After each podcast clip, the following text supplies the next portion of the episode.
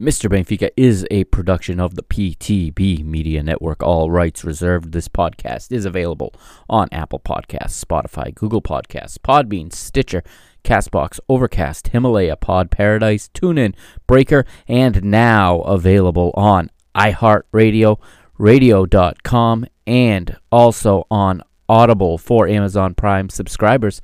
As always, select episodes available on YouTube and, of course, at www.mrbenfica.com. Please like, share, and rate the show on your preferred platform. Enjoy the show.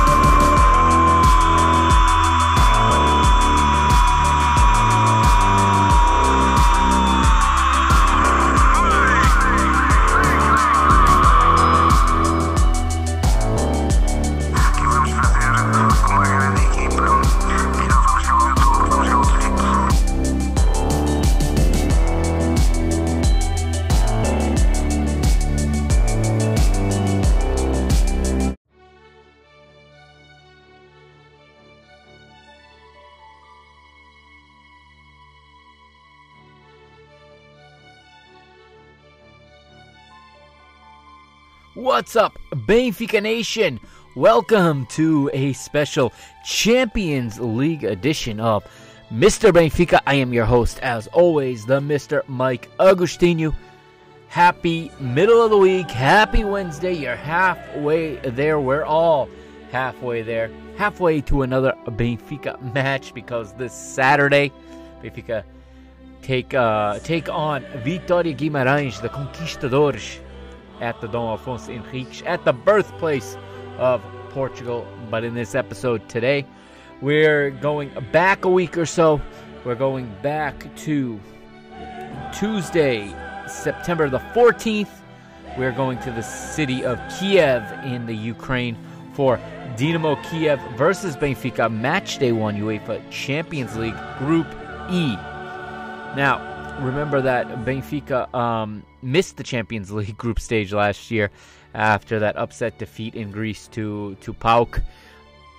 With the nail in the coffin there delivered by our former player Zivkovic last uh, last September.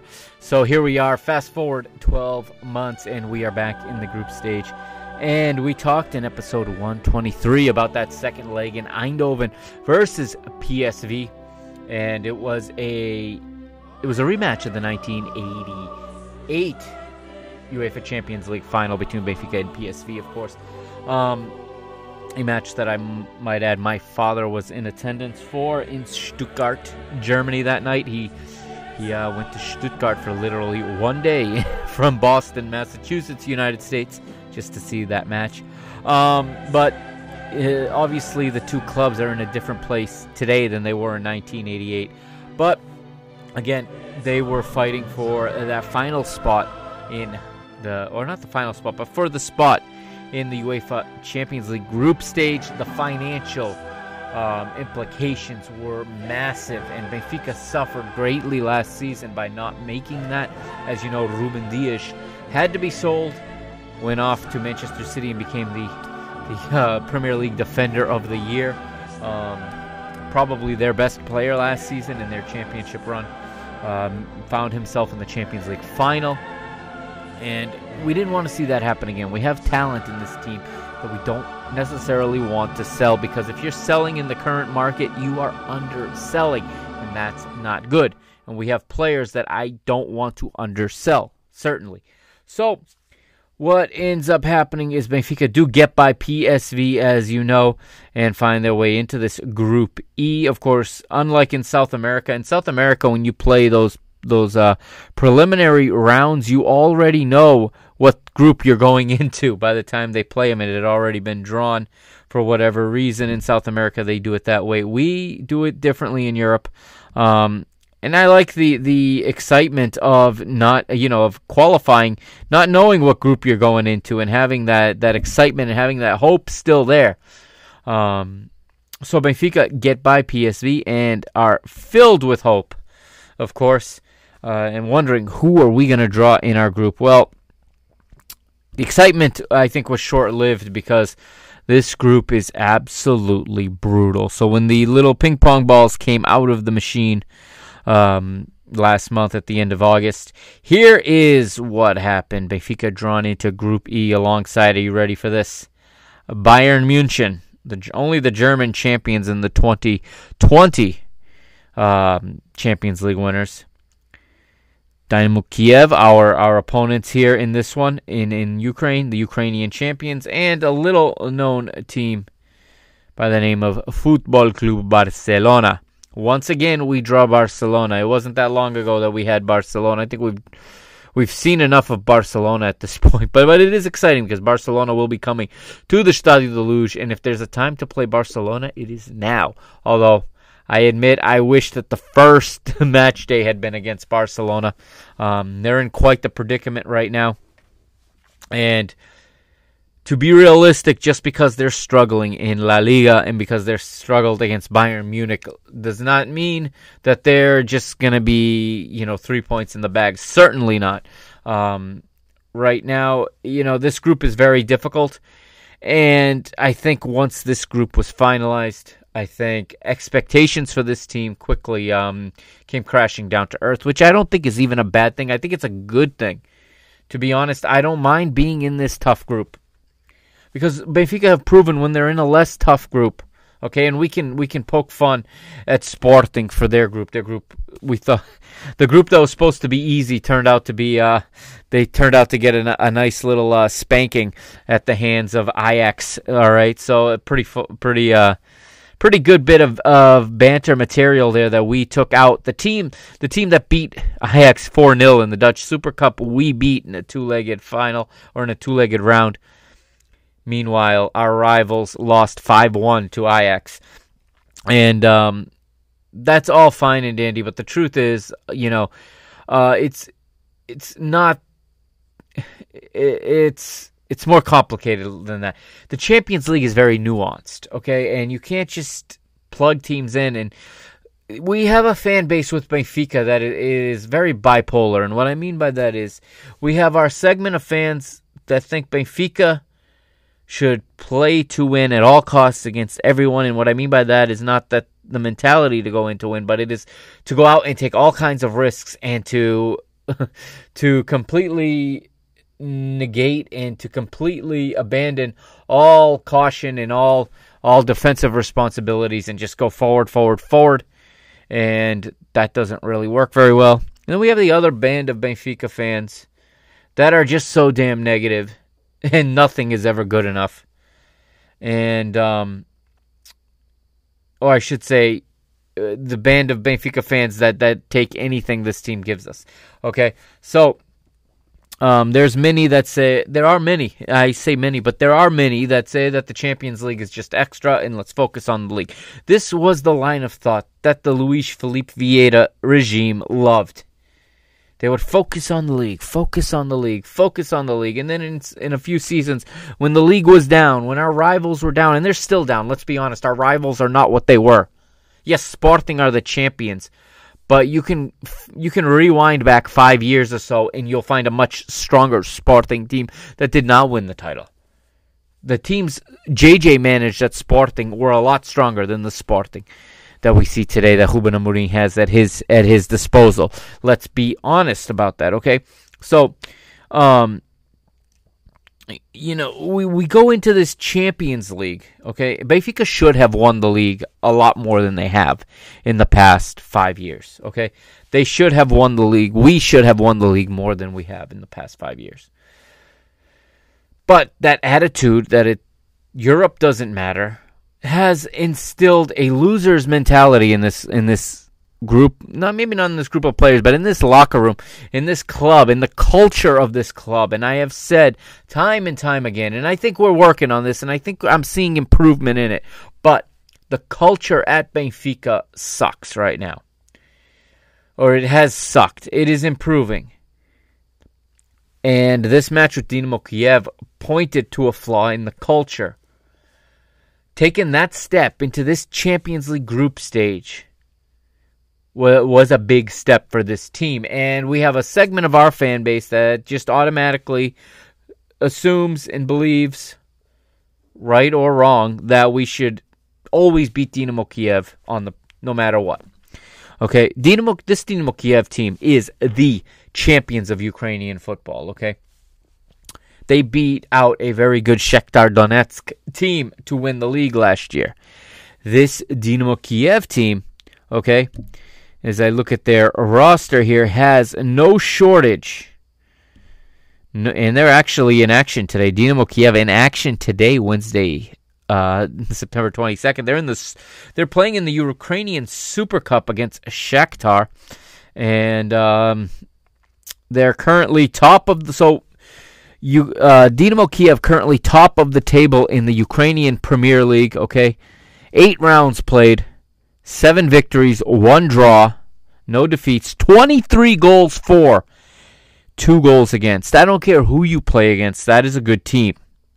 Okay? Um, clearly this is a better team than a lot of our fan base wants to give them credit for. And again, like I said, I'm gonna I pull up the squad here. First of all, they have a, a manager that's well known who's done a lot of good things with these smaller clubs. Uh, Mircea Lucescu. He's got a long history. He's won a lot of titles. Okay, he has he has been a champion in. He's managed the, the Turkish national team. He was a he managed for 12 years at Shakhtar Donetsk, winning the UEFA. I think it was the UEFA Cup in those days. I don't think they called it the Europa League yet. Managed and won at Zenit St. Petersburg and now at Dynamo Kiev. Okay, some of these names: Mike, Michael, uh, Vitaly Mykolenko, Denis Popov, okay, Alexander Sirota. Uh, in midfield, you got guys like Alexander Andrzejewski and Vitaly Bu- Buvlevsky, Mikola Sharapenko, okay, uh, Vladimir Shepelev. In attack, uh, you know, you got you just got a good, good base of the Ukrainian national team, okay? A national team that was in the quarterfinals of Euro 2020, uh, Euro 2020 this past summer. This is not. Sometimes we Benfica fans go into these matches against these teams and we think we're playing against Roca, or we think we're playing against, you know, uh, we think we're playing against a Boavista or something like that. The, the, these are much stronger teams than some of our fans want to give them credit for. Yes, the, this was a match Benfica needed to win if they want to advance, in my opinion.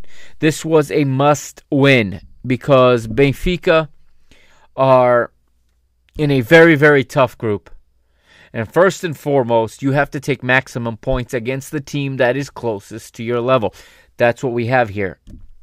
Dynamo Kiev is the team that is closest to our level. However, they're again, they're probably even with us. Yes, we outplayed them. Maybe they're not as good as we are.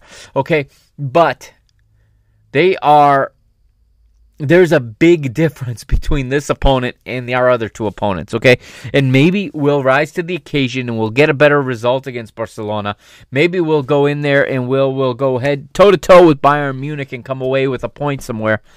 Maybe Dinamo can do the same. Who knows? But I'm just saying, when you look at this and you see Bayern, Barcelona, Dinamo Kiev, you want any chance to advance, you have to go in with the mentality that you need three points. You need all six points against Dinamo. Very hard to do against anybody. But in the Champions League, very hard to get six points against any opponent in the Champions League. I think JJ went for it. I think this is one match where I've been high on him this season, but this is one match where I think he got more wrong than he got right. And there's different factors he had to deal with too. But this group, Bayern, Benfica, Dinamo, and Barcelona, to me, being a realist, this does reduce some of the expectations, but that's not a bad thing because that lowers some of the pressure on this team. And maybe when this team takes on Barcelona, maybe when they take on Bayern Munich, they play a little freer. They play a little more pressure free, if you will, or low pressure. They play more looking for something extra, more. Um, maybe they'll take more risks. Who knows? Maybe they'll catch one of them on an off day.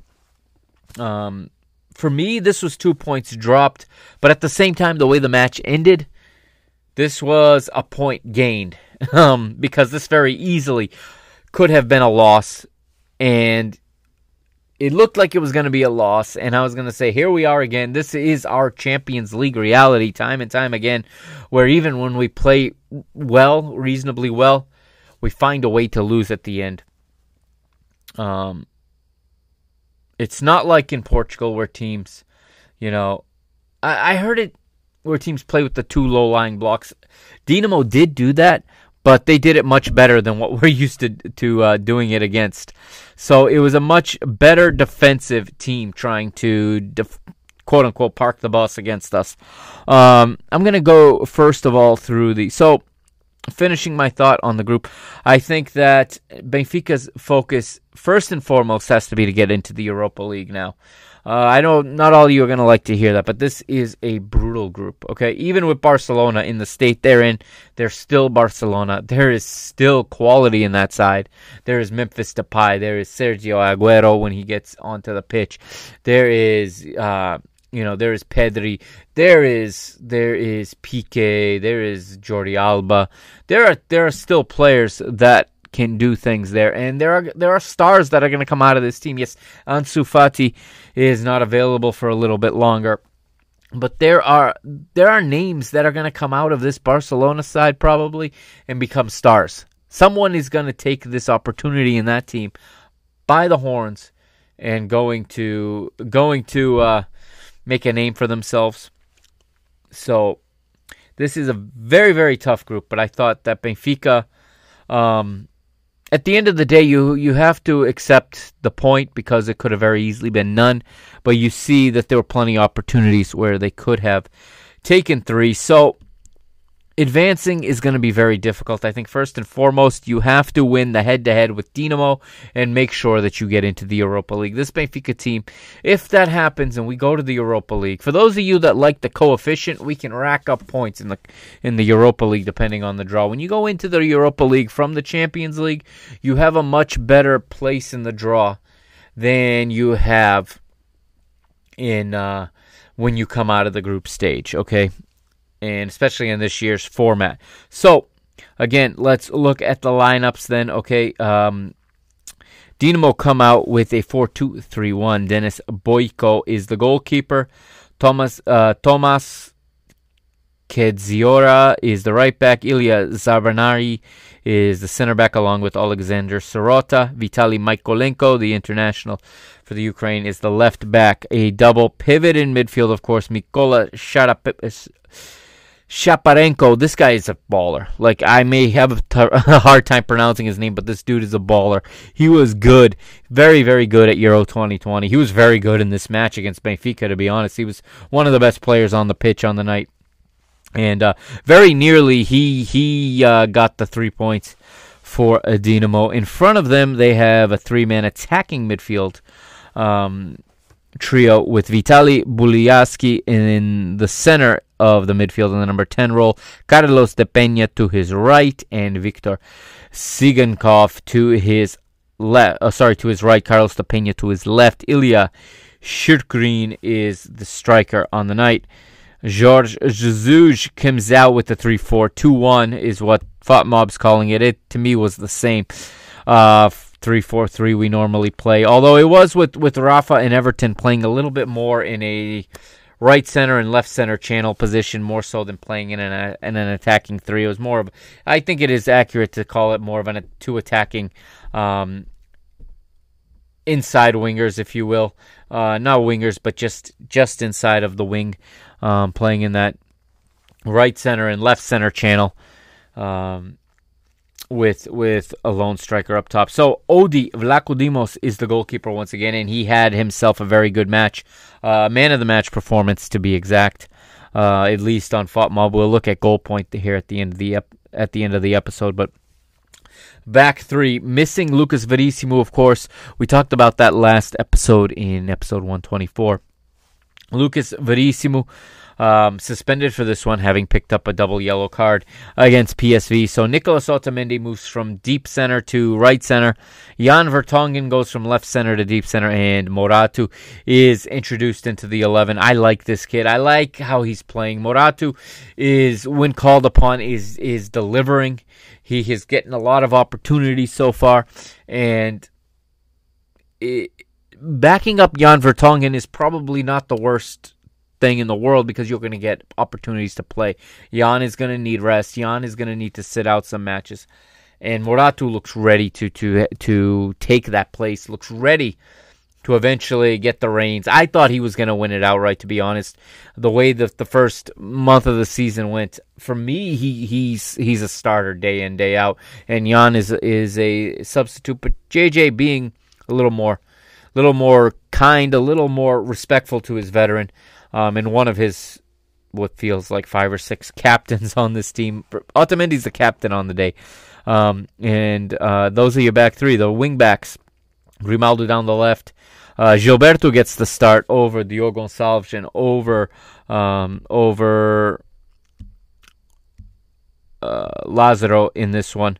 Um, whether or not Diogo Gonçalves, Diogo Gonçalves was on the bench for this one, but JJ opts for those two in this one. Weigl and Mario get the get the start in the center of midfield again. That is our tandem. They they both make each other so much better. Um, Weigl has just been so much better of a player once you give him a proper midfield partner like Mario. And like I said, Everton and Rafa in attacking midfield roles behind the the striker.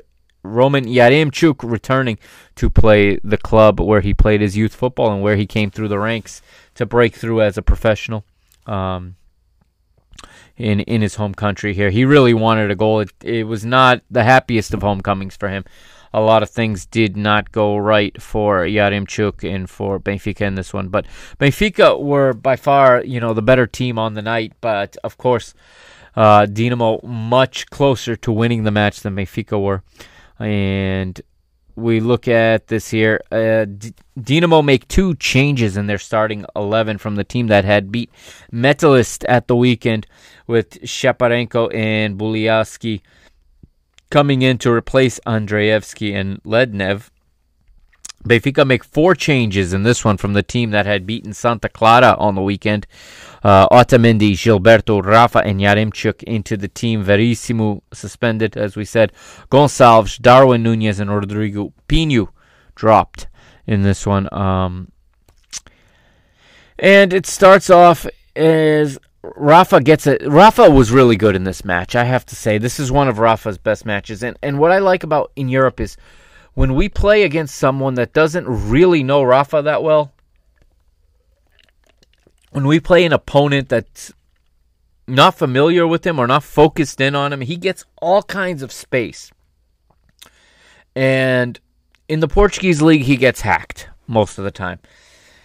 This first half, especially, he was turning, he was running by players, he was getting things accomplished, he was beating guys on the dribble. He was taking shots. He was playing teammates in. Rafa had, especially in the first half, a very, very good uh, performance in this match, and he was allowed to do a lot. The, the Ukrainian champions didn't really adjust well to him until the second half, and even then, he, he was giving them headaches. Um, in the seventh minute, it's Rafa again. This is after having had a decent chance in the third. In the seventh, he turns brilliantly to evade a challenge on the counterattack up the pitch. Ball is well worked down the right. However, his, the cross is well defended by Sirota. Um, Dynamo, Dinamo, excuse me, get a dangerous free kick a minute later. Vertonghen comes across to help Otamendi. After his teammates pass allowed Buliaski to sprint towards goal, Vertonghen clips the striker and brings him down 20 yards from goal. and Shara Shaparenko nearly makes it 1 0. Free kick from around 20 yards. He gets it up and over the wall and sending it towards the top left corner. But guess who's there? None other than the guy who would make a big name for himself in this one. Odi Vlachodimos with a brilliant save to tip it over the crossbar and keep it nil nil. Uh, Dinamo Kiev and Benfica have met four times in previous European Cup slash Champions League competition, each time in the group stage.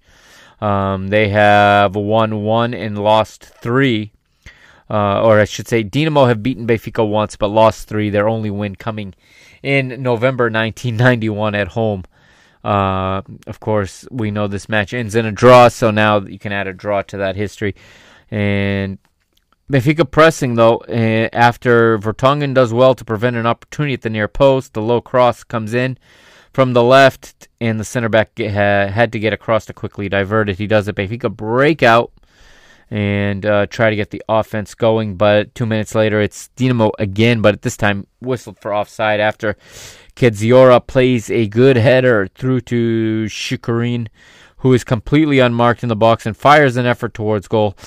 Vlaco makes the save regardless. Superb reaction to deny the striker before pouncing on the uh, pouncing on the rebound, but it wouldn't have counted anyways. The flag had gone up, but because of advantage, uh, Odi gets to add a save to his total. And in the 20th minute, uh, will say that Vlachodimos has been the busier of the two keepers. Dinamo creating the best chances in the first 20 minutes uh, despite their possession, Benfica yet to test Boyko at the other end. And this becomes the story of the match. Benfica's possession, possession, possession, which is good. On the road, I'll take it. But just nothing coming from it. Again, like like it appeared to me. Dinamo did their homework in this match. They they sat in deep right when they needed to. When they didn't have the ball, they didn't allow Benfica spaces. Uh, Benfica's chances all came in transition through Rafa, which is how we get a lot of our chances in transition. But when Dinamo back off the press and sit deeper and set up their defense, um, you know, it, it, was similar to what we see in in the in the Liga Portugal, except they're better at it than the teams we face in the Liga. Um, Benfica try to get one here as Everton plays a quick one-two down the left wing and then looks to race into the Dinamo penalty area, but Saigenkov steps across him, makes a poor challenge, and he hands Benfica a free kick in a decent position. However, it comes to nothing. And we get the stat in the 27th minute that Benfica have won just one of their last 11 away Champions League games. Two of those draws, eight defeats. Um, a 3 2 win at AEK Athens in October 2018 is the only victory. And they have conceded in all 11 of these matches, okay? Um, in, and in 10 of those 11 matches, allowing at least two goals. So this is an improvement again on recent form. This is a game. This is a growing pains kind of match. This is Benfica relearning what it means to play at this level, what it means that you can't make mistakes, what it means to face higher quality opponents. And maybe this was the right team to play in match day one. Again, I wish we had played Barcelona first. Barcelona are in a place where I wanted I would have wanted to capitalize on. Plus, we'd be more prepared when we face these these six pointers, which is really what they are against Dinamo. Um, Dinamo nearly go ahead in the 33rd. Benfica try and play out of the back, but but Sidorchuk gets caught in possession on. Uh, sorry, yeah, Dinamo try to play out of the. I, I misread this. Let me start this over. 33rd minute, and Dinamo try to play out of the back, uh, but Sidorchuk gets caught in possession on the edge of his own penalty area, and uh, Weigl nicks it off his toes before flicking it through to Everton. However. Everton's shot was superbly blocked despite the sloppy defense, uh, the, the slopping defending from Dinamo. Dinamo were lucky a few minutes not to con- a few minutes ago not to concede. This is in the 35th as they were caught out by Benfica's high press.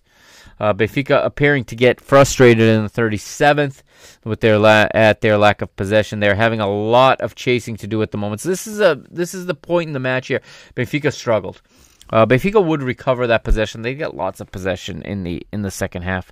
I feel like you know Benfica really took control from that aspect of the match. But here, from you know minute ten to minute forty was uh, was a very frustrating time for Benfica, as I think the Ukrainians were playing their best football at that point, and uh, they were starting to, to command in the match and starting to pick out the spots, starting to find the mismatches that they like, and they were able to to push Benfica back a little bit. But coming from there, as this first half went on, Benfica start to take control.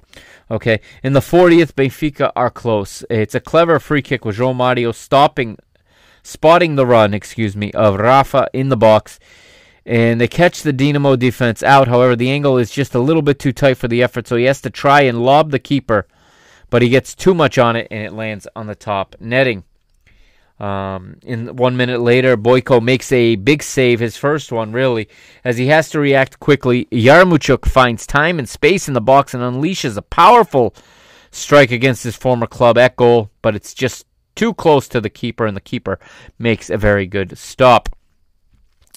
Uh, Dynamo worked the ball, or Dinamo worked the ball well down the right wing, and it eventually pulled back from Mykolenko at the edge of the box, who aims his effort towards the bottom right of the net. However, Odi there again, making yet another save, and that was in the 43rd. In the 44th, Roman Yaremchuk goes into the book for Benfica, as he's the second Benfica player booked for a poor challenge on Zabar- Zabarny, as that takes us to half time and it had it was an open game and end to end at times in the first half, um, especially with Dynamo Dynamo looking dangerous on the counter attack when they have caught Benfica out of position on a few occasions.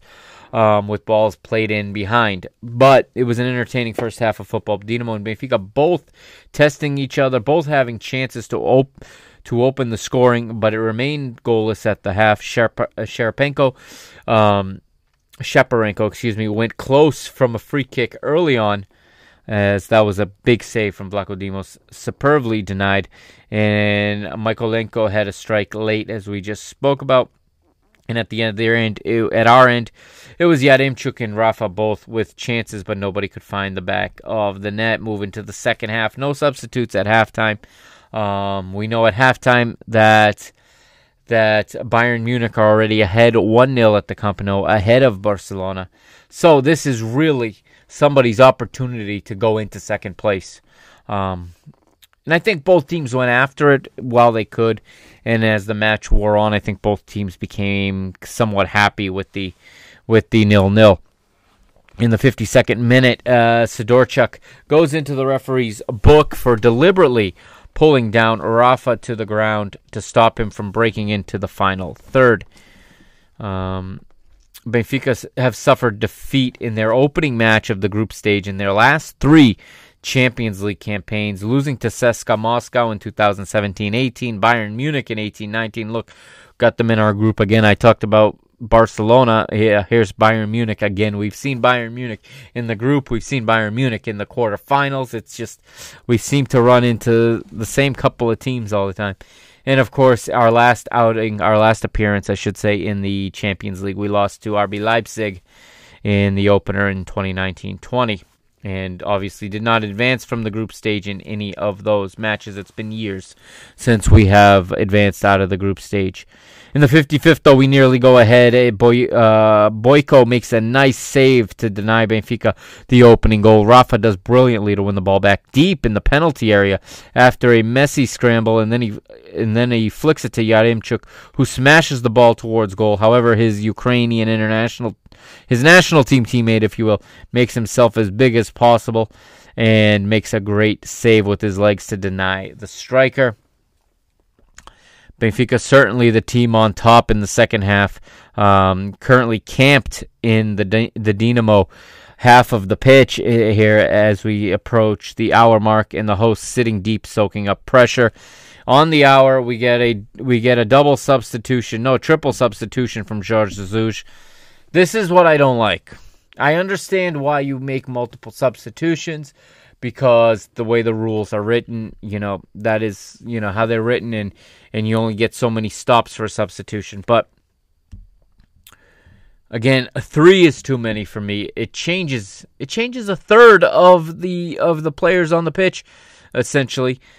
And I think it's too many changes at once. It makes too many confusing moments. Um, things like marks, you know, picking up marks and and and positioning, and you know, communication all break down when you get that many cha- changes at once, in my opinion, at least. But Nemanja Radon- Radonjic comes on, and he this is his debut in a Benfica kit. He replaces Everton, who had a lackluster day. Um, again, I've talked about Everton. I think Everton needs to be shut down temporarily for for ten days to two weeks, and I think in the next in the next uh, in the next international window, I think he really should be allowed to leave and go somewhere with his family for a week and just re- recuperate a little bit because it, it, there just there's just too much wear on him right now. Again, he's going on he's going on like 20 months straight of playing. Um, I think he could be managed a little bit better. Plus, the pressure is, is just enormous on him right now. The crit- criticisms are are coming from the rooftops. Nobody's seeing anything he's doing well. They're just focusing on everything he does wrong. And he's under like the biggest microscope of anybody in our team right now, along with Darwin. And um, his day ends on the hour. As as does the day for Gilberto. After being the hero against Tondela, he is he is out here on the hour, and the new signing, the loanee from Inter Milan, Valentino Lazaro, uh, replaces him. And also in this in this uh, stoppage, you get Darwin Nunez coming on for Roman Yaremchuk. This for me was the wrong change. Okay, we know what Darwin gives us, and I know what, what what JJ's thinking. It's the same thing he was thinking against Santa Clara and again against Tondela, and that is to get some vertical runners other than Rafa. I think what this match needed was more of a high work rate forward. I think a guy that can press a little bit and that can do some of the, the, the work on the defensive side of the ball to force more more um, mistakes from the Ukrainian side. A, a, guy that will just be on the move all the time and force force the opponent to to adjust. This was a this spot I thought was tailor made for Gonzalo Ramos. I know he's a kid. I know he hasn't played well in the eyes of a lot of people. I think he's played. He's done everything but score. Yes, I get that he's a striker. That's what we judge him on. But he has this match was calling for something I thought he could deliver better than Darwin could. And I didn't think Darwin was ready for a match uh, of this caliber against an opponent of this caliber, especially a defense-minded opponent um, in of this quality. But that's where JJ went. He brought on he brought on Darwin instead of uh, instead of Gonçalo. And instead of you could even if it wasn't Gonzalo, I thought this is also if you want the vertical guy, I thought it was a good spot for Seferovic as well. You know, a more experienced guy. The moment's not going to get to him so much. Darwin looked like he was trying to impress, and he had a hard time staying on his feet. Um, he looks like he's trying to do too much sometimes. Um, Dinamo will also make a substitution in this stoppage. Dennis Har- uh, Harmash comes on, and Ilya Shakurin is off. And uh, Rafa with another opportunity here. 63rd minute, he works his space in the penalty area after some good play from João Mario down the right. Rafa powers a shot uh, towards goal, which appeared to be headed on target. However, Zabarni gets across brilliantly to make the block and divert the danger. Um, Another uh, a good block here in the 66th. De Pena fires a volley towards the edge of the penalty area after the ball dropped nicely for him in space. However, none other than Nico Otamendi is right there, and ever the reliable um, defender and leader in this team. The man for me that leads this locker room, uh, especially now with with uh, with Andreas Samaris gone. The man that leads this locker room is Nicolas Otamendi. It, it's unbelievable. If you had said to me three years ago, or even if you would have said to me 18 months ago, that I'd be sitting here talking on this podcast about a Champions League game with Benfica that our captain would be Nicolas Otamendi and our best our best player going forward, or I, I, should say one of our most important players going forward would be João Mario. I, I would never have believed it. I mean, but it, it is it is a great time to be alive, and Otamendi here does well to uh, to block the shot. And we head into the 70th now, uh, with plenty of time still to go. But Weigl is booked for a blatant shirt pull on Buyalski, Buyalski in order to stop him from breaking into Benfica's half. A minute later, it's returned as Zabarnyi gets a yellow card for a foul on Darwin deep down the right wing. Luckily for him, Benfica can't create anything off of the resulting free kick. Another substitution, double substitution for the Ukrainian side. On comes Alexander Karavaev. Off comes Viktor Tsyhankov. And on comes Benjamin Verbic. The Serbian replaces Carlos de Pena. And Rafa had been has been excellent all day, but in the 77th he just couldn't latch on to the end of a long ball over the top, and Boyko gratefully gets uh, is able to gather it. A low cross is whipped into the penalty area in the from the right wing in the 78th, and Otamendi swings a leg at it, but doesn't make. This was a scary moment. It doesn't make great contact on it, and and uh, it goes through the six-yard box. Verbic almost capitalizes at the far post. It still hits the post on its way out and goes out for a corner. This was a scary moment where um, this is for the first time where you're you're missing Lucas Verissimo here as um, uh, he he usually mans that position on the right center back, and I think Otamendi's a much better defender as a as the center of the mid of the back three versus being on the right. But you know they had to make moves. JJ had to make adjustments, and Lucas wasn't wasn't available. So, uh, 82nd minute, uh, Garmash catches João Mario late with the high challenge, and he's booked after committing just a few fouls and we get a very strange substitution in the 85th as Adel Taarabt, of all people, come on for João Mario. Uh, with only five minutes to play, I'm not sure what Adel Taarabt was going to do in this match. I'm sorry. You, you, y'all know what I think about him, but in the Liga, it's one thing. But in a match where we're struggling so much to, to break down the opponent and to get chances, Adel Taarabt, for me, is not the guy to, to bring in on this one. Um, I don't I don't know why João Mario can't play five more minutes. To be honest with you, it's the 85th minute. Um, but then we get an injury concern in the 87th as Rafa is down on the pitch uh, with Verbic. It doesn't look good. It's a nasty collision, and uh, Rafa is substituted in in it. He isn't he isn't pulled off until the 90th as uh, uh, he has to be stretchered off the field. But Pizzi comes on for his good friend for the final few minutes, but it's all for none. As uh, the only the last chance of the match, of course, comes to to Dinamo, as they nearly win it in stoppage time. The first chance falls to Shaparenko on the edge of the box. He powers a shot to the top right corner, um, which has he has Vlachodimos beaten, but it goes off the crossbar. Benfica lucky to avoid a goal there. But in the follow up, uh, it continues. And uh, Garmash with a looping header at the far post appears to have Vlachodimos beaten, but the goalkeeper gets up. Uh, so this was a play where Vlaco made one save and had to get up again to save the the the rebound as well, as he has to make two saves in a row here. Vlachodimos makes a big big save. But Benfica not out of the woods yet. 90th plus two late drama as as Dinamo continue to press. They can feel the goal. The 21,000 in the stadium can feel the goal coming. They all believe there's great belief in the Ukrainian side. And Dinamo think they have it in stoppage time. As we said, Shaparenko produces a brilliant finish. This guy is is a phenomenal player. Um, at the far post after a lovely cross deep into the box by Garmash down the right wing. He volleys it past Vlachodimos. Nothing he can do. The crowd goes crazy. I saw nothing wrong with this. However, the VAR take a look at it. They take longer than they usually do in Europe, and I'm starting to think we're gonna get we're, we're somehow gonna be bailed out here. Um, I don't understand, honestly. I thought this was a clean goal, even watching it.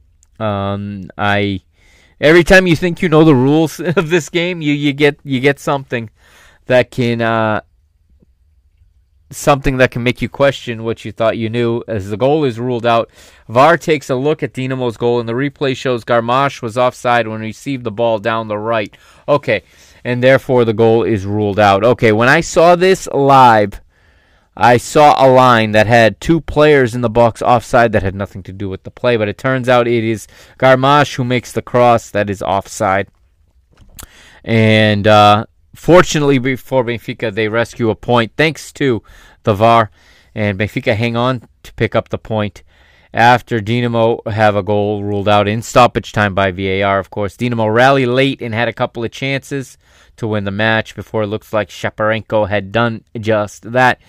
It wasn't to be, and both teams will have to make do with a share of the spoils as it ends nil nil. While in the other match, we know Bayern Munich beat Barcelona 3 0. So let's go to the goal point now and take a look at what we got as far as the goal point ratings for this match, starting with the home side starting with uh, our opponents as usual. Mircea Lucescu's Dynamo Kiev have an average rating of 5.63 with an expected goals of 0.6. Their man of the match is the goalkeeper Boy, uh, Boyko.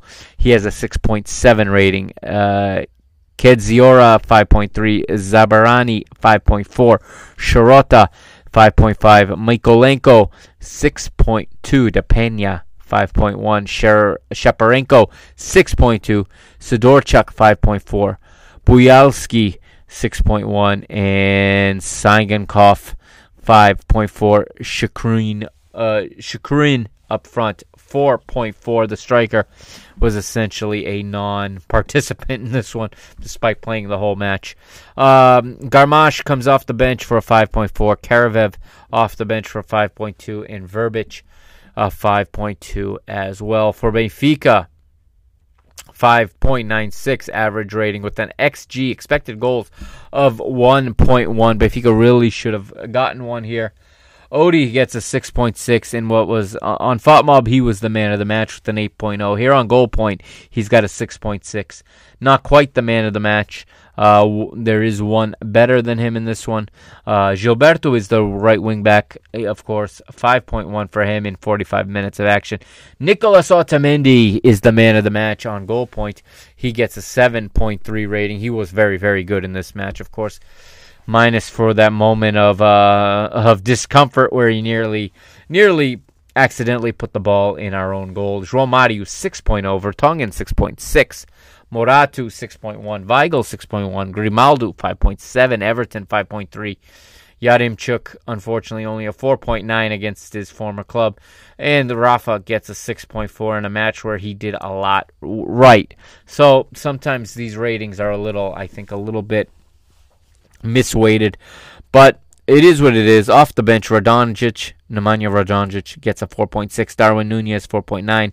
Valentino Lazaro 5.0, Adel Taarabt and Pizzi not on the pitch long enough to earn a rating. Part of Otamendi's performance here, his pass efficiency was 91%, and he made he attempted six long passes with five of them being completed. Um, he ends up with two uh, two defensive actions in the opponent's midfield, four interceptions, six clearances, and one important block. The stats for this one, the stat line shots, total shots, Dinamo 8, Benfica 12. Shots on goal, 4 apiece. Actions in the opponent's penalty area, Benfica dominating this statistic 24 to 10 for Benfica. Five corners to Dinamo to three for Benfica. Pass efficiency 89% for Benfica, still very high, but many of them are are are you know lateral and back. Dinamo with a 75% efficiency of their own. Vertical pass rating, Benfica really destroyed Dinamo in this in this uh, category. Benfica with a 75% vertical pass uh, success rate with 10 defensive actions in the opponent's midfield. Benfica commits 12 fouls to Dinamo's 10. and Benfica with 67% of the possession. Okay, so the table now in Group E looks uh, like this. It is Bayern top of the group right now with three points. They were the ones, the only ones to win. Three goals for, none against. Benfica and Dinamo sharing second uh, with uh, obviously a nil-nil draw, no goal scored, none allowed, each with one point in Barcelona for now on the bottom. The next match day has uh, Dinamo traveling to Bavaria to take on Bayern, and of course Barcelona comes to the Estádio da Luz, and these matches will be played next Wednesday, I believe. It has to be next Wednesday. It is next Wednesday, September the 29th. Okay, both both matches will kick off at the same time. That's 3 p.m. Eastern Time in the United States, uh, which is 12 Pacific, and that's 8 p.m. in Portugal. Okay, so that is going to do it for this episode 125. Thank you for hanging with me tonight. And it looks like we are back on track. It looks like we're back uh, caught up with Benfica matches. So the next episode is going to drop Friday. Okay, it's going to be a women's episode. I'm gonna I'm gonna recap Benfica ladies uh, triumphant triumphant uh, round of 32 matchup against uh, FC Twente of the Netherlands, winning over two legs, okay, and having a phenomenal second leg at the Seixal in front of a fantastic crowd, an out of this world crowd that went to the Seixal and put everything, put everything behind these ladies. And we'll also look at their Liga BPI opener, and if time allows, we will preview this coming weekend's Sporting versus Benfica derby in the Liga BPI, the women. They're going to play Sporting again, a rematch of the Super Cup, and it's time to get some revenge. But, as I'll talk about in the episode, it's a match that in reality, outside of the rivalry, doesn't mean a lot. This this part of the season is just a qualifying stage for the championship stage. So the tables reset after after that. It's going to be the same format as last season a North Zone and a South Zone with the top four from each meeting in the championship stage, and everything starts for real there. Okay, thank you for joining me again. Don't forget to follow uh, follow me on Twitter. I'm at at Mike Agostinho. That's at M I K E A G O S T I N H O. And follow the show on Twitter as well. That's at Benfica Mister. I'm I'm pushing and hoping to get to 1,000 followers for the show by the end of 2021. Give me a hand. Share my uh, share the page. Share at Benfica Mister. Okay, the Twitter handle. Help me get a few more followers. Let's get to 1,000 before the end of 2021. Um, and let's get this show out to more people, more Benfica fans, um, especially those you know that are that are anglophone that speak English primarily. Um, it'll, it'll be a great. It'll be it's a great honor to be able to come on to this microphone and talk about Benfica and to have all of you guys listen and interact with me and follow the show on Twitter and interact with the show on Twitter. Don't forget also on Instagram at Benfica, at Mr. Benfica and on Facebook at www.mrbenfica. Sorry, www.facebook.com forward slash Mr. Benfica. And of course, the show's homepage, www.mrbenfica.com. For more coverage of this uh, UEFA Champions League match day one, I will be dropping a a new Parking the Bus episode soon. All right, where I will recap the entire match day one in the UEFA Champions League be on the lookout for that. Make sure you follow parking the Parking the Bus podcast as well. Wherever you get your podcasts, give it a follow and a five star rating so I can get it out to more people and continue to build the audience base. Thank you again. I will catch you on Friday where we'll talk about the women's team. Thank you, everybody. Have a great rest of the week. Carrega Benfica. Força Benfica. Hashtag We Are Benfica. I'm the Mr. Mike Agostinho signing off.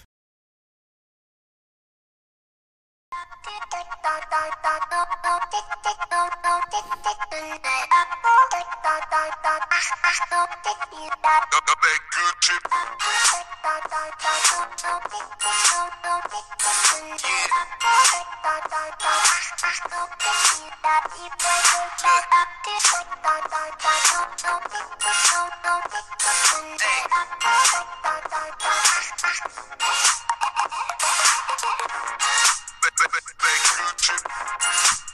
spit, you spit sick.